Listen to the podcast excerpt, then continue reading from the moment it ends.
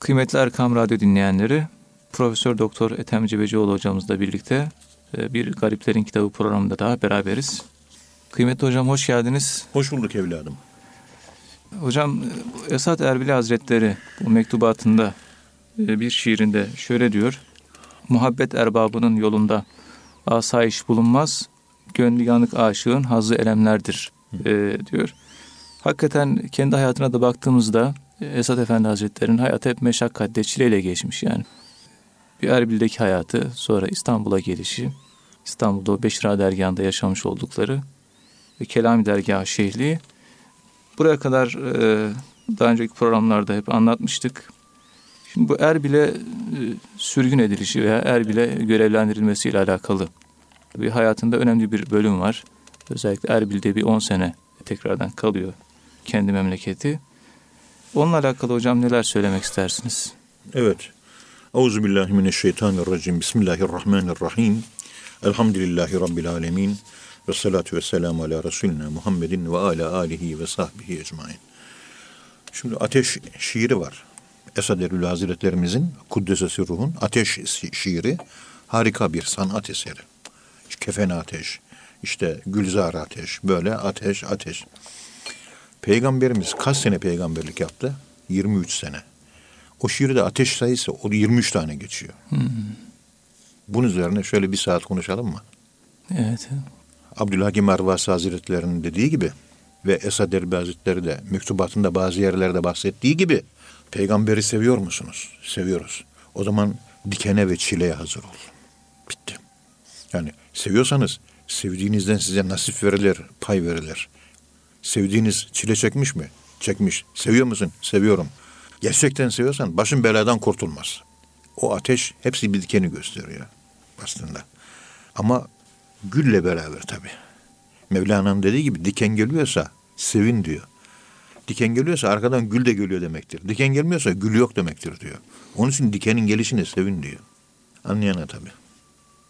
Evet. Tabii Esad Elbi Hazretleri'nin be, be, belaya talip olmamak lazım değil mi hocam? Yine Tabii. yani o talip Belaya da talip olmayacağız. Talip eskiler lazım. eskiler talip olmuşlar. Bu devrin müritleri evet. e, işte faiz yüzünden, toplumsal bir takım ahlaksızlıklar yüzünden, e, dedikodu yüzünden çok günah işlediği için o yükü, bela yükünü bu devrin insanı kaldıramıyor. Geçmiş helal gıda vardı eskiden. Günah azdı. Bela kaldırılıyordu.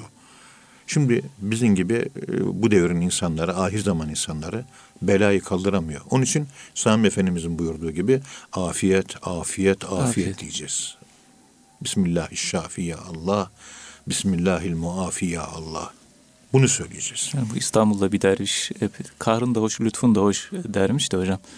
Ee, işte allah Teala'nın kahrı çok fazla gelince daha sonra lütfun da hoş, lütfun da hoş demeye başlamış. Evet. Yani hep yani Allah'ın lütfunu, afiyetini belki istemek. Yani bu tabii bu şey bizim gibi insanlar için ama eski e, o arif zatlar için kahır da lütuf da ikisi de bir oluyor galiba yani öyle. Bu devrin dervişi yani soft, yumuşak, hert değil, sert değil. Yani çocuk gibi böyle zayıf, kırılgan, dökülgen, hemen üzülüyor, kırılıyor, kayboluyor, dağılıyor, kaçıyor. Bu devrin devrişi böyle. Böyle seve seve, okşaya okşaya. Eskiden tokatlıya tokatlıya yetiştirirlermiş. Bu devirde o devir bitti artık. Bu devir severek, okşayarak, gönlünü alarak, gülerek, hep ümit vererek o şekilde yetiştiriliyor bu devirde. Lepistes balığı gibi akvaryumda yaşayan dervişler okyanus sularına gittiği zaman bir saatte ölü veriyor. Hizmete götüremiyorsunuz. Afrika'ya gitmiyor. Evet. Evet hocam Erbil'e evet. sürgün edilmesi, Erbil veya sürgün değil de ikamete memur edilmesiyle alakalı. İkamete memur edilmesi. Yani farklı ifadeler geçiyor e, evet. e, kitaplarda. Yani Abdülhamit Han Hazretleri, e, ikinci Abdülhamit Han, e, Esat Efendi Hazretleri Erbil'e gönderiyor. Memleketi Erbil'de bir 10 yıl kadar kalıyor tabi. Bununla alakalı değişik görüşler var kitaplarda. Yani sürgün ifadesi geçiyor. İkamete memur edilmesi ifadesi geçiyor. Yani Erbil'de yaşamış oldukları e, ve orada yapmış olduğu yap, yaptığı faaliyetler bu kitaplarda tabi anlatılıyor hocam. Bununla alakalı sizin e, kanaatiniz yani sürgün veya ikamete memur edilmesi, Abdülhamit Han tarafından gönderilmesiyle alakalı Sizin kanaatleriniz nelerdir hocam? Evet. Valla önce benim Euzubillahimineşşeytanirracim Bismillahirrahmanirrahim. Esad Erbil Hazretleri kendisine sultanlık devrinde niye sizi Erbil'e gönderdiler diye soru soruluyor. Kendisi de cevap veriyor. İşte Türkiye Büyük Millet Meclisi Zabıt Ceridesi Devre 3 Celse 2 Cilt 25 1931 senesi sayfa 63. Yani Menemen sorgulamaları sırasında Abdülhamit Han sizi niye Erbil'e sürgün gönderdi? Soru bu. Efendim kendisi diyor ki bu Türkiye Büyük Millet Meclisi ceridesinde o devrin uleması bizden ders istedi. Toplandılar. Esed Efendi bize ders verir misiniz? Ben de kabul ettim. Muddin Arabi Hazretlerinin Kenzül İrfan adında bir eseri vardır. O vakit Meşihat'ın emriyle İstanbul'da ulema sınıfına Kenzül İrfan adlı Muddin Arabi Hazretlerinin o kitabını ders olarak anlattım. Sultan Abdülhamit Han biraz evhamlı bir adamdı. Bu dersten huylandı. Şeyh Efendi silah rahim etsin, memleketi Erbil'e gitsin. Ne vakit arzu ederse gelsin dedi. Gidince hep Erbil'de mi kaldın sorusuna da Esad Elbi Hazretleri İstanbul'da yine o Sultan Abdülhamit vardı. Ne diye geleyim şeklinde cevap vermiştir. Tabi şöyle bir durum var burada. İstiklal mahkemeleri yargılanıyor. Menemen olayı. Evet. Verici bu verilen cevaplar biraz da Konjektür. e, konjonktürel cevaplar. Yani Bediüzzaman Hazretleri'nin e, zamanımız tasavvuf zamanı, tarikat zamanı değildir mahkemeyetine karşı. Bediüzzaman hep bunu söylüyor. Bu konjonktüreldir. Yani bu çalıyı böyle kimseye rahatsız etmeden verilen böyle şey bir yüzeysel bir cevap. Süperfisiyel diyorlar. Hani derin bir cevap değil. Esas derin cevap şu. Çünkü saraya yakın Abdülhamit'in damadına Tabii, Arapça tabii. dersleri veriyor. Böyle Kim bir- olduğu belli. kim olduğu belli olan birisi. Efendim tabi iddiaçılarla da görüşüyor Esad Erbil Hazretleri ama onları yönlendirebilmek için aralarında gözüküyor. Onlarla selam, onlarla kelam ediyor, onlarla bulunuyor. Ama onlara böyle zihin dünyalarına girip gittikleri iddiaçıların yanlış yollar var. Onları yönlendirebilir miyim hesabınca onların içerisinde böyle bir miktar bulunmuş. Onların gazetelerinde diye yazı yazmıştır. Ama tabii muvaffak olmamıştır. Çünkü şehirli kimliği, ilim adamı kimliği iddiaçıların kafasına uymamıştır. Bu o ayrı bir konu. Oralara girip de gönlek eder e, bir takım hatıraları tazelemeye gerek görmüyorum. Şu kadar var ki İngilizler petrol bölgelerinin haritasını çıkarmışlar. Antropologlar, oryantalistler, e, tüccarlar, bütün o Irak bölgesi, Suudi Arabistan bölgesi, Ürdün bölgesi, Mısır bölgesi, Suriye bölgesi, Irak bölgesi buraları hep gezmişler. Oranın zenginliklerini tespit etmişler. O tespit edilen zenginliklerden bir tanesi de petroldü. Ve Abdülhamit Han'ın orada petrol çıkarmayla alakalı bir takım projelerinin var olduğunu bugün artık Derin Tarih adlı Mustafa Armağan kardeşimizin çıkarttığı dergilerden belgelerle öğreniyoruz. Ve İngilizler o petrollere göz dikmiştir. Irak'a yönelmiştir İngilizler istihbaratıyla vesairesiyle. Bütün o şer güçler oraya. O petrolü oradan alacak, İngiltere'ye getirecek, sömürecek orayı. Ama Esad Erebilli Hazretlerinin çalışmasıyla Abdülhamit Han'ın panislamizm siyaseti doğrultusundaki oraya sürgün adı altında gönderilip görüntü oydu. Aslında İngilizlere dur demekti. Gidiş gayesi buydu. Ve İngilizlerin bu oyununu boşa çıkarttı. 10 yıl uğraştı Esad Erbil Hazretleri. Ondan sonra Arabistan'a yöneldiler. Bugünkü Suud ailesinin olduğu Riyad şehrinin yakınlarında Der'iye kasabası var. Orada Suud kabilesi vardı. Bugünkü Suudi Arabistan'ın kurucusu. Lawrence ve adamları, İngiliz casusları onlara bol altın verdiler, bol silah verdiler ve kandırdılar. Tıpkı Şeyh Said ayaklanmasında e, doğudaki o kardeşlere bol silah ve bol altın verip isyan ettirdikleri gibi coğrafyayı bölmek üzere girişilen hareket bu hareket bugün de devam ediyor. İngiliz oyunu. Böl, böl, böl. Onu siyaset yapmak istemiyorum ama Esad Erbil Hazretleri'nin gidiş nedeni siyasi idi. Yok etrafında e, Muddin Arabi'nin eseri okudu. Efendim Kenzül İrfan adlı eseri e, yanlış anlaşıldı. Ulema bir araya geldi. Bir e, STK, sivil toplum örgütü oluşuyor. Akil önderlerin, önde gelenlerin, düşünürlerin oluşturduğu bir platform. Bana bir karşılık olacak, karşı gelecek yeni bir oluşum mu oluyor? Abdülhamit Han evhamlı. Bu yüzden onu bozmak üzere bu topluluğu oluşturan mihrakın merkezini İstanbul'dan uzaklaştırdı gibi anlatımlar içi boş anlatımlardır maalesef. Şimdiye kadar anlatılamamış bir anlatımdır bu benim anlattığım. Fakir ben vardım kanaat çünkü 30 yıldır buna çalışıyorum. Herkesin ihtisas alanı var. Ben Hacı Bayram uzmanıyım. Ve bu kitabı yazarken de İmam Rabbani şey e, Esad Elbaz yazar. Bunun üzerine 30 yıldır uğraşıyorum ben. Bir sene iki sene değil. 30 sene geçti. Çünkü Yani u- uğraşıyorum Evet, yani. evet. Teferruatıyla uğraşıyorum. Abdülhamit Han Hazretlerin panislamizm siyaseti doğrultusunda görevli gönderilmiştir ve İngilizlere petrol oyununa karşı dur diyebilmek için. Orada ne yapmıştır?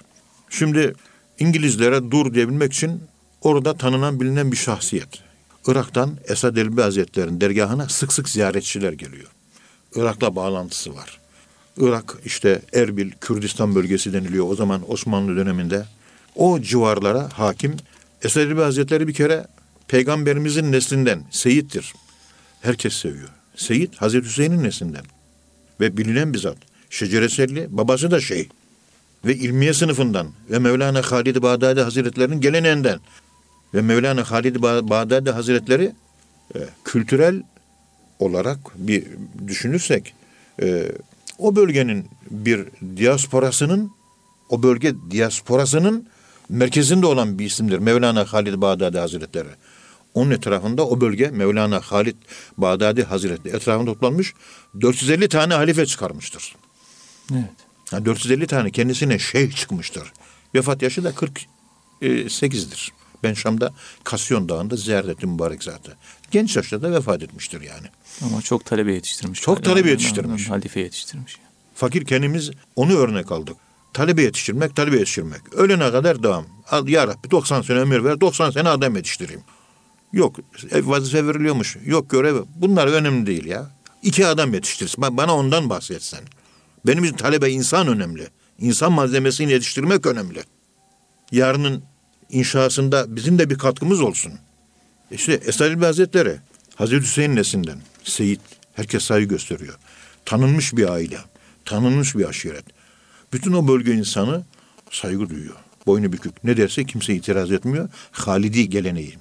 İki, hem Kadiri Şeyhi hem Nakşibendi Şeyhi. O Kürdistan bölgesinde, Irak'taki o bölgede, Erbil ve civarında yaygın iki tarikat var. Yüzde doksanı Kadiri ve Nakşibendi. Konuşu zaman Kadirilerin adına da konuşuyor, Nakşibendilerin de adına konuşuyor. Ve herkes o devirde bir tarikata bağlı. Şimdi gibi halk ve insanlar, entelektüeller tasavvufa küfretmiyor. Herkes yerini biliyor, koordinatlarını biliyor, adresini biliyor. Şimdiki aydınlarımız koordinatlarını, adresini kaybetti. Merkezinden uzaklaştı. Merkeze gel, merkeze gel diyor ya Mevlana. Baza baza, her on çi hersi baza. Ger kafir o ger putperesti, ger sat hezar kerre tövbe şikesti. Baza baza her on çi hesti baza. Dergahima ümmidi nist. Merkezden uzaklaştın, bazanımanı. Buradaydın sen, uzaklaştın merkezden, bambaşka bir adam oldun. Akültürü oldun. Batılı gibi oldun. Hristiyana benzedin. Dön İslam ol, merkezine gel. Sen Allah'taydın. Allah'tan geldik, Allah'a gidiyoruz. İnna lillah ve inna ileyhi raciun. İşte Esad Erbil Hazretleri Nakşi ve Kadiri otoritesi. Hazreti Hüseyin nesli. Başka müderris, İlahiyat Fakültesi profesörü, ilim adamı. Lamıcımı yok. Bediüzzaman Hazretleri'nin sorduğu hatıratta var bu. 10 tane soru soruyor. Kendi problemi ama. Bediüzzaman, Bediüzzaman olarak kendi problemi. Deha bizzat. İstanbul'da so- o sorulara cevap verecek adam bulamıyor. Esed İlbi Hazretleri cevap veriyor. Yedi tanesini sordum diyor. Hepsini cevaplandırdı ve kalbim mutmain oldu diyor. Ve her cevaplandırdıkça Bediüzzaman Hazretleri diyor ayağa kalktı diyor. Bismillah Allahu Ekber dedi diyor. Teşekkür etti diyor Esad Erbil Hazretlerine. Kafasındaki üç soruyu sormadı diyor. Esad Erbil Hazretleri dedi ki Bediüzzaman'a Siz 10 tane soruyla geldiniz, 7'sini sordunuz, 3'ünü sormadınız diyor. Şimdi onları cevaplayalım dedi ve o sormadan onun kafasındaki soruları cevaplandırdı ve ondan sonra intisap etti ve Kadiri seyri sölüküs kaldı ondan 23 günde diyor. Hatıratlarda var bunlar. Yani böyle bir zat. Kadiri otoritesi, Nakşibendi otoritesi. Halk dinliyor. Başka İlahiyat Fakültesi profesörü. İlmiyeden üst seviyede entelektüel. Sıradan değil. Üst seviye entelektüel. Ve o bölgenin insanı. O bölgenin genetik temel kodlarından birisi. Başka Türkçe biliyor, Arapça biliyor ve Kürtçe biliyor. İkinci Abdülhamit Hocam bu panislamizm siyaseti çerçevesinde bu Tabii, şeyh tabii. efendileri değil mi, bu İslam Birliği siyaseti için Bütün dünyaya yani- dağıtmıştır. Her yere dağıtmıştır. Ve bununla ilgili ben bir talebeme bugün doktora tezi çalıştırıyorum.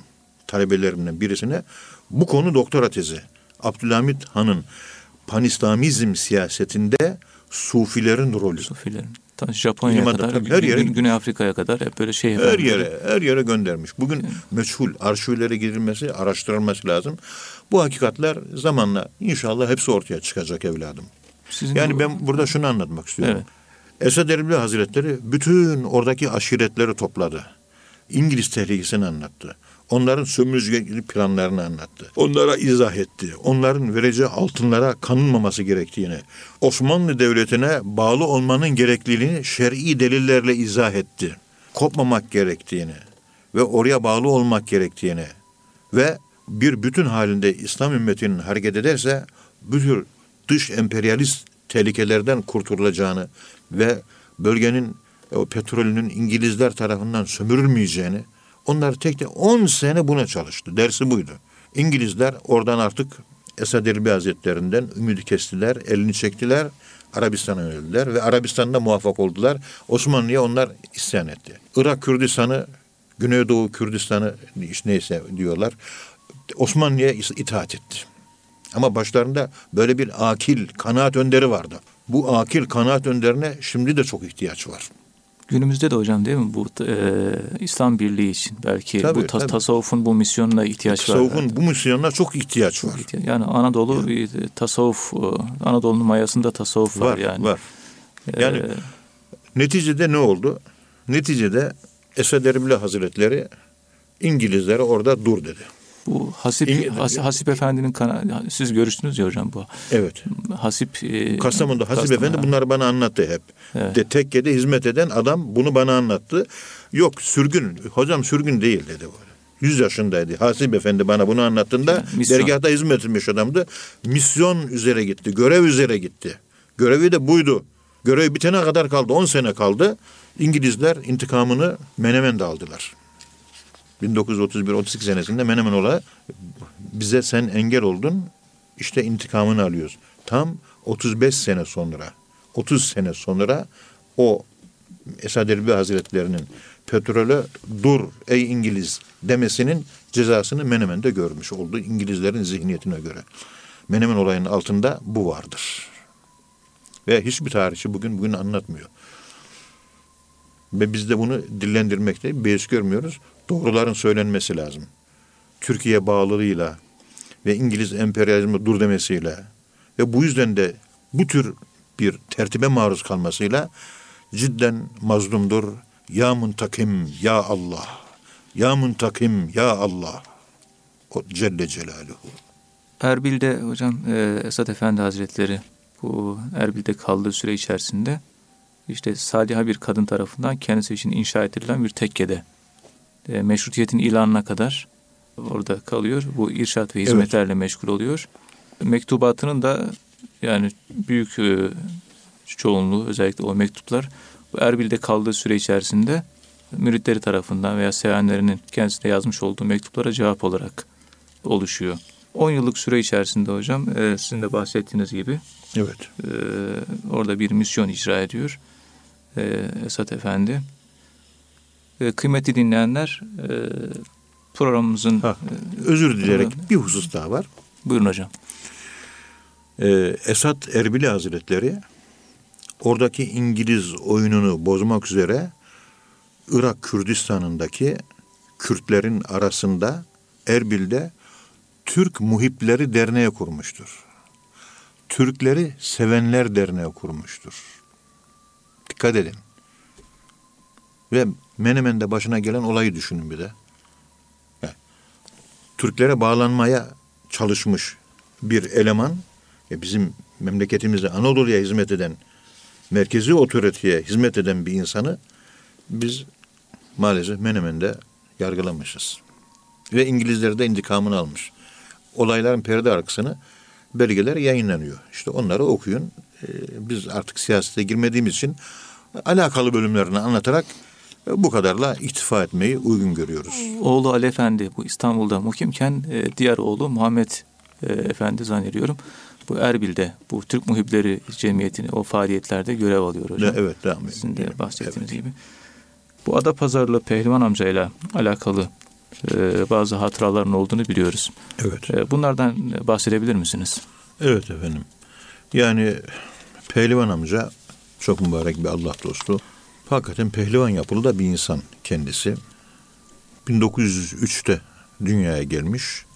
1970 senesinde de vefat etmiş. Adı e, yani bu lakabı Ee, Pehlivan amca Muhammed? Çakmak. Öyle mi? Ha, Muhammed, Muhammed Çakmak. Çakmak. Ee, şu anda İzmit'te yakın akrabaları, torun vesaire sülalesi Adapazarı ve İzmit'te mevcuttur efendim kendisinin. Kendisi önce rüyasında Esad Efendi'ye sonra onun şehit edilmesiyle onun halifesi Düzceli Halil Efendi'ye intisap etmiştir. Düzceli Halil Efendi de vefat ettikten sonra Sami Efendi'nin yetiştirdiği e, Esad Erbil Hazretleri'nin yetiştirdiği Sami Efendi'ye intisap etmiş ve vefat edene kadar 1970'e kadar onu ona intisapta berdevam olmuştur. Önceleri Pehlivan amca genç olduğu için böyle Adapazarı'ndan ara ara Esad Efendi'ye Kudüs-ü Sırru Hazretlerine ziyaret ve hizmet için giderlerdi. Çok mübarek bir zat. Yani Adapazarı'ndan Düzce'ye kışın kar yerde bir karış bir kendisi gibi bir arkadaşı varmış. O 20 kilometre mi ne öyle bir şey galiba. Yürüyerek giderler. Haftada bir defa yürüyerek gelirlermiş. Sohbete mi gidiyor? Sohbete Sohbet. giderlermiş. Adapazarı'ndan Düzce'ye. Sohbete gidiyor. Yer 4 santim, 5 santim, 10 santim yerde kar var. Ya, bugünün dervişe evinde rahatlığından vazgeçip de haftalık taksiyle gittiği, sıcacık koltuklara oturup çay kahve, çekirdek yediği, sohbetlere gitmekten hazer ediyor. Yüksünüyor, ağır geliyor. Bu zatlar 20 kilometre gidiş, 20 kilometre geliş bir gece kalırlarmış. 40 kilometre karın altında gider gelir sohbeti bırakmazlarmış. Yani haftalık sohbetler o kadar önemli. O- o yani. kadar önemli O yani. kadar önemli. Anlayana bu tabii. Çünkü Yani bunlardan ibret almamız lazım. Kendimize çeki düzen vermemiz lazım. Böyle insanlar gelmiş geçmiş. Bu ne aşk? Ve bu aşk şimdi niye yok? Bahattin Nakşibend Hazretleri işte tarikıma sohbet est. Yani bağ sohbet est. tarik- Yolumuz sohbettir Yolumuz diyor. sohbet yoludur derken. Sohbet varsa var, yoksa yok. Bu zatlar işte onun için anlatmaya çalışıyoruz. Esad Erbil Hazretleri'nin yetiştirdiği önemli bir zat. İstanbul'a giderdi dergaha. Dergahta kalır. Üç gün, beş gün, bir hafta, on gün neyse hizmet ederdi. Ama 1925 senesinin 1 Kasım'ında tekaya ve zevayanın seddine ve men'ine dair kanun çıktıktan sonra tekkeler kapatılmış, Kelami Dergahı da kapatılmıştı. Bunun üzerine Esad Efendi Hazretleri Erenköy'de kendisine bir ev almıştır.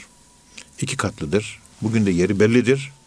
Keşke arkadaşlarımızdan merak edip de o evi satın alsalar da orada böyle bir kültür vakfı olsa, Kur'an okunsa, hadis tefsir okunsa, içinde tasavvuf okunsa, zikir çekilse ne kadar güzel olur. Toplanılsa, bir araya gelse, Esad Erbil Hazretleri'nin ruhu şad olur. Erenköy'de. Efendim 1905 senesinde Erenköy'e taşınır. Sami Efendi Hazretleri'nin de Erenköy'de, İstanbul'da, Adana'dan geldikten sonra Erenköy'e seçilmesinin sebebi Esad Erbil Hazretleri'nin orada oturmasıdır. E, Sami Efendi'yi Erenköy'e bağlayan Esad Erbil Hazretlerine olan derin muhabbeti, derin sevgisi, derin aşkıdır. Erenler Köyü'ydü eskiden orası. Hep orada erenler yetişirdi. Hep o isimleri var. O isimlerin bir manası var. Esad Elbi Hazretleri Erenköy'de oturmaktadır. İstanbul'da reisül meşayihlık görevinde bulunması sebebiyle tabi bütün şeyhlerin Osmanlı Devleti'ndeki bütün şeyhlerin başı. Diyanet İşleri Başkanı pozisyonda bir görev yaptığı için Esad Erbil Hazretleri çok tanınıyordu, çok biliniyordu. Ve bu yüzden pek çok geleni gideni oluyordu. İstanbul'un ve Türkiye'nin her tarafından alimler gelirdi, şeyhler gelirdi, müderrisler gelirdi, onu tanıyanlar gelirdi. Böyle misafirsiz kalmazdı. Esad Erbil Hazretlerinin Erenköy'deki evi. Ve onunla sohbet ederler. Manen ondan bir şeyler alıp istifade ve istifaza etmeye çalışırlardı. Esad Efendi Hazretleri yine böyle bir gün kalabalık bir halkada sohbetteyken Pehlivan amca, Adapazarı'da Pehlivan amca oradakilere çay ikram ediyor. Efendim söyleyeyim önlerine pasta koyuyor, çörek koyuyor. Onlara su getiriyor, su götürüyor, şerbet getiriyor. Böyle hizmet ediyor. Şeyhine olan saygısından dolayı, onun huzurundaki alimlere olan saygısından dolayı hizmet için daima kapının dibinde oturuyor. Ve kelbuhum basitun ziraayhi bil vasit. Ve kelbuhum saminuhum. O topluluğun sekizincisi olmaya çalışıyorlar. Doğu Anadolu'da Samini Hazretleri diye bir şey var. Sekizinci manasına geliyor. Talebeye sordum. Niye Samini denmiş? Yani insanlara Ashab-ı Kehf'in köpeği gibi sadakatle hizmet etmenin sembolü var ya. O sembol şifreyi isim olarak Samin, Samini, sekizinci adını vermiş Şeyh Efendi. Sekizinci anlamda. Yani. İşte Samini'ymiş. Keşke biz de Samini olsak. Sekizinci olsak. Yedi kişiye hizmet etsek. Mağaranın kapısında dursak. Boynu bükük kapının önünde, kenarında sessizce yapılan sohbetleri dinliyor, hizmet yapıyor. Bir gün böyle Esad Erbil Hazretleri ulemaya, alimlere o salonda sohbet yaparken Pehlivan amcanın kalbine bir düşünce geliyor. O düşünce şu. Ey pehlivan, ada pazarından kalktın geldin. Bak görüyorsun bu salon hep alimlerle dolu. Bu salonun çoğu şey, çoğu halife. Kıyamet gününde böyle mübarek zatlar dururken bu kalabalık içinde senin gibi kapı önünde böyle büzülmüş oturan seni Esat Erbil'i hatırlayabilir mi ki?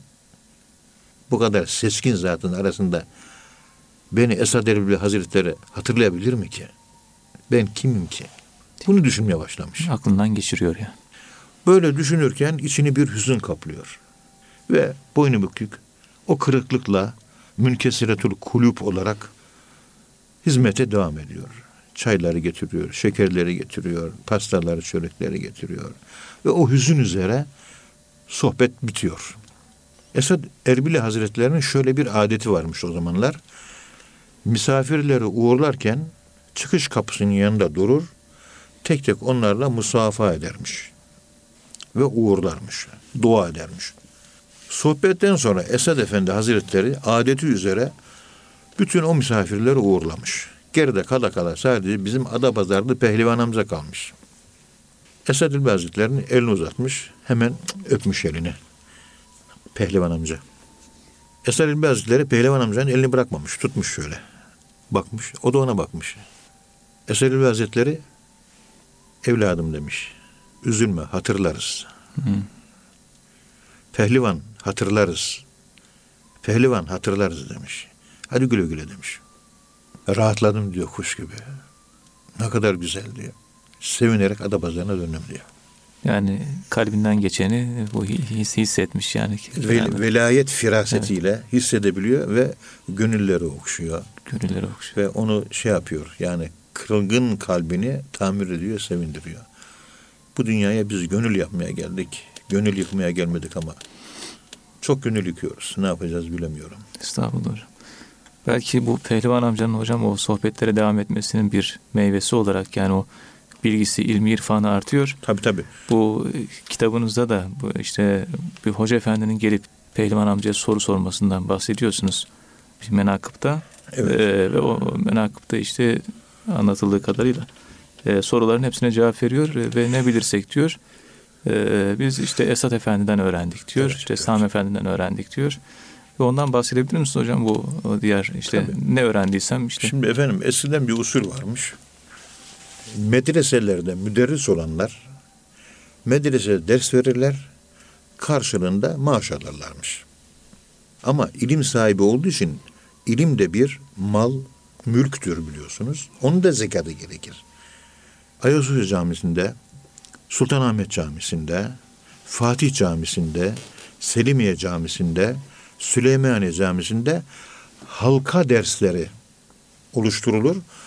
Parayla ders veren müderrisler medreselerde gelirler camiye peygamberin yaptığı gibi camiye otururlar. Taftazani'nin şer'i akaidini okurlar. Ne zaman? Ayasofya Camisi'nde her çarşamba günü ikindiden akşama kadar.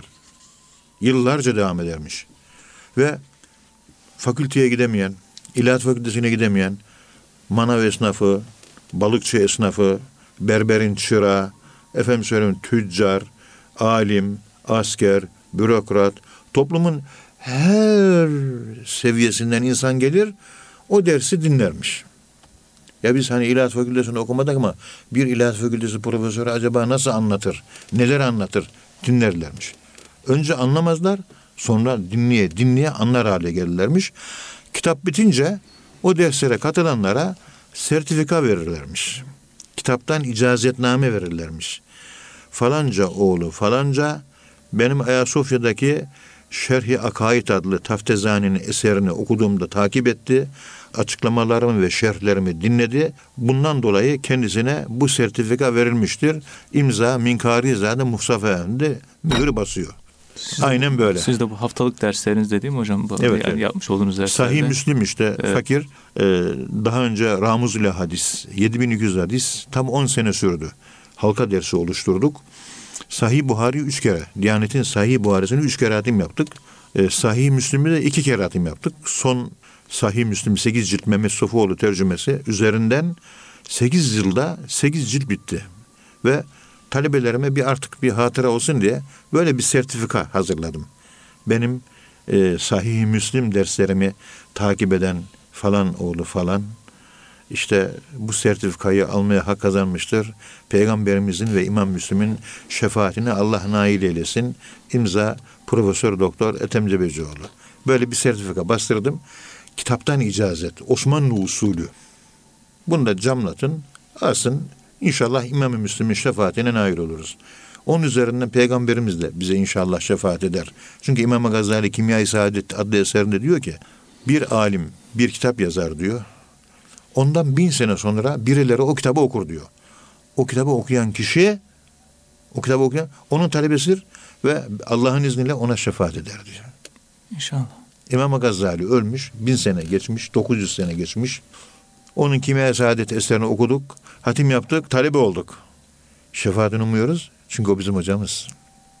Kimya-i Saadet'i okuyacağım sırada. Şimdi birazdan Serpil Hanım'a öyle söylüyorum eşime.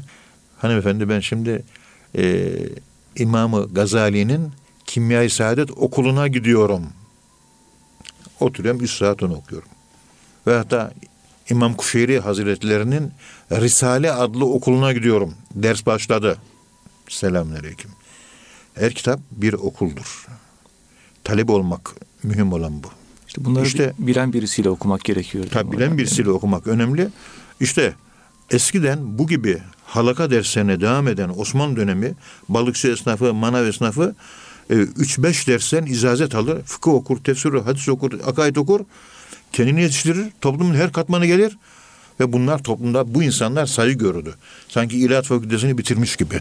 Yani e, açık öğretim Eskişehir'de ilahiyat fakültesi var ya dışarıdan devam edenler gibi bir nevi diploma sahibi olurlar ve bilgi sahibi olurlardı ve toplum yetişmiş insan diye bunların bilgilerine başvurur.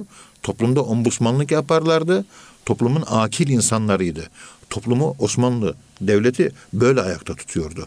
Bu devirde bu müessese bitmiştir. Yani her kesimden insan gelip ders Yani- alıyor yani. Ve oraya giden hoca para almıyor. İlminin zekatı oluyor. Fakir buna binaen ben böyle şimdi sahih Müslim bitti. Şimdi e, şeye başladık. Şifa-i Şerif'e başladık. Kadı İyaz'ın.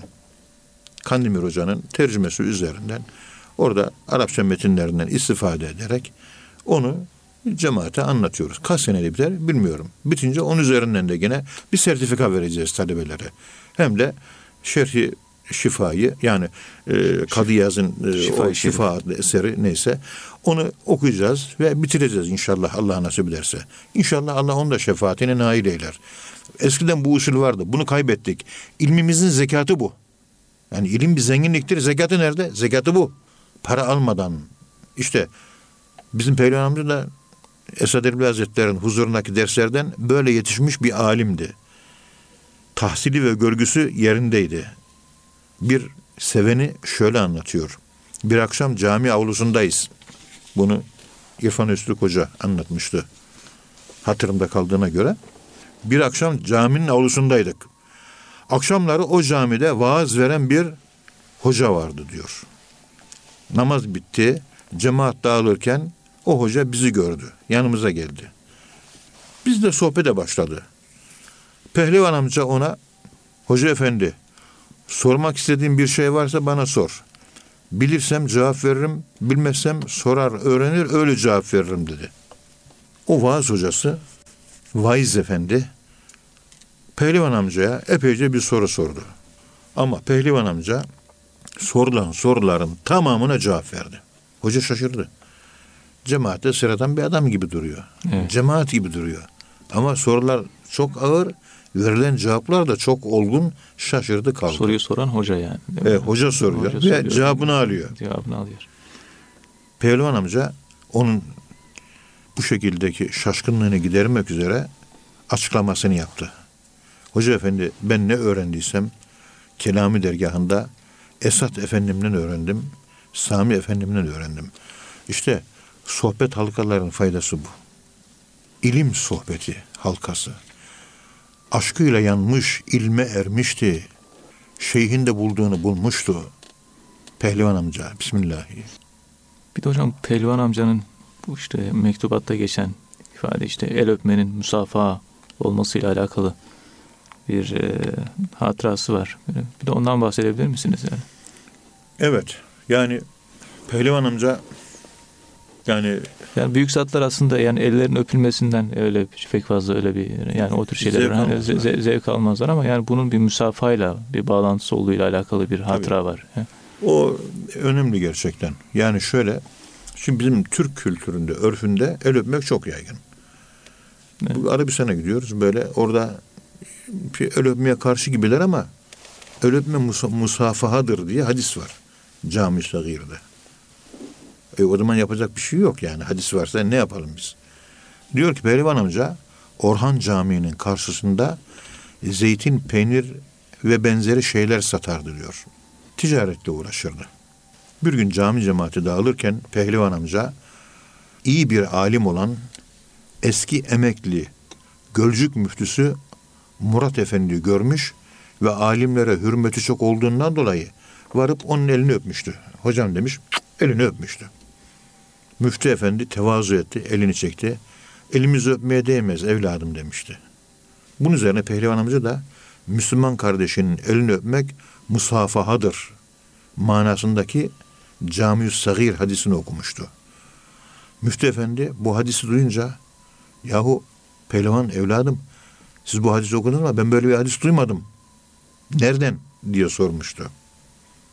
Pehlivan amca diyor ki efendim belki sizi görmemiş olabilirsin ama Esad Erbili Hazretlerinin mektubatında bu hadis var oradan okudum diyor. Ve Cami-ü Sagir hadisidir diyor. evet. Müftü Efendi hayatında ilk defa duymuş. El öpmek musafahadır. Musafaha sünnet değil mi? O zaman el öpebiliriz yani. Elhamdülillah. Bu alemin ed- en ednası benim. Uzatın elinizi. Hepinizin elinden öpeyim. Ya öptürmeyelim de el öpmeye çalışalım.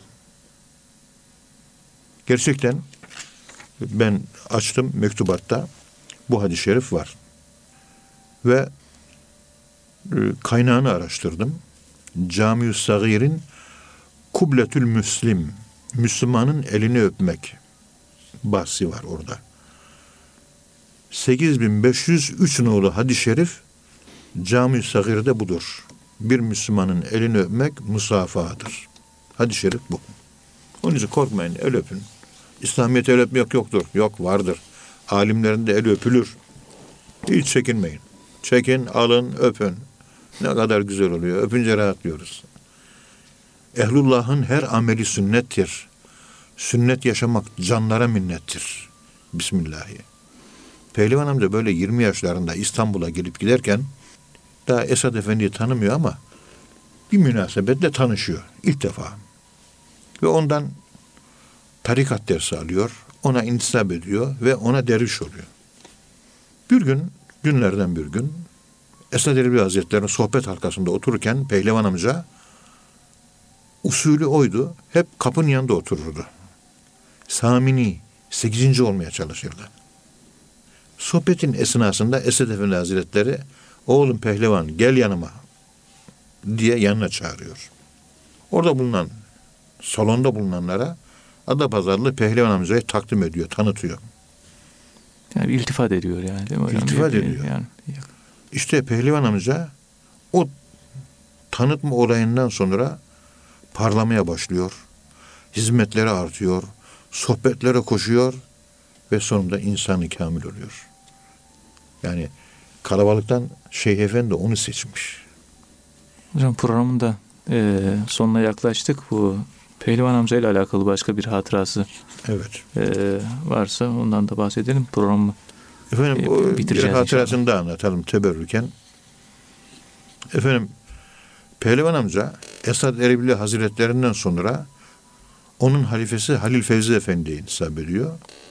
O vefat edince pardon daha sonra intisap ettiği Halil Fevzi Efendi'ye felç geliyor.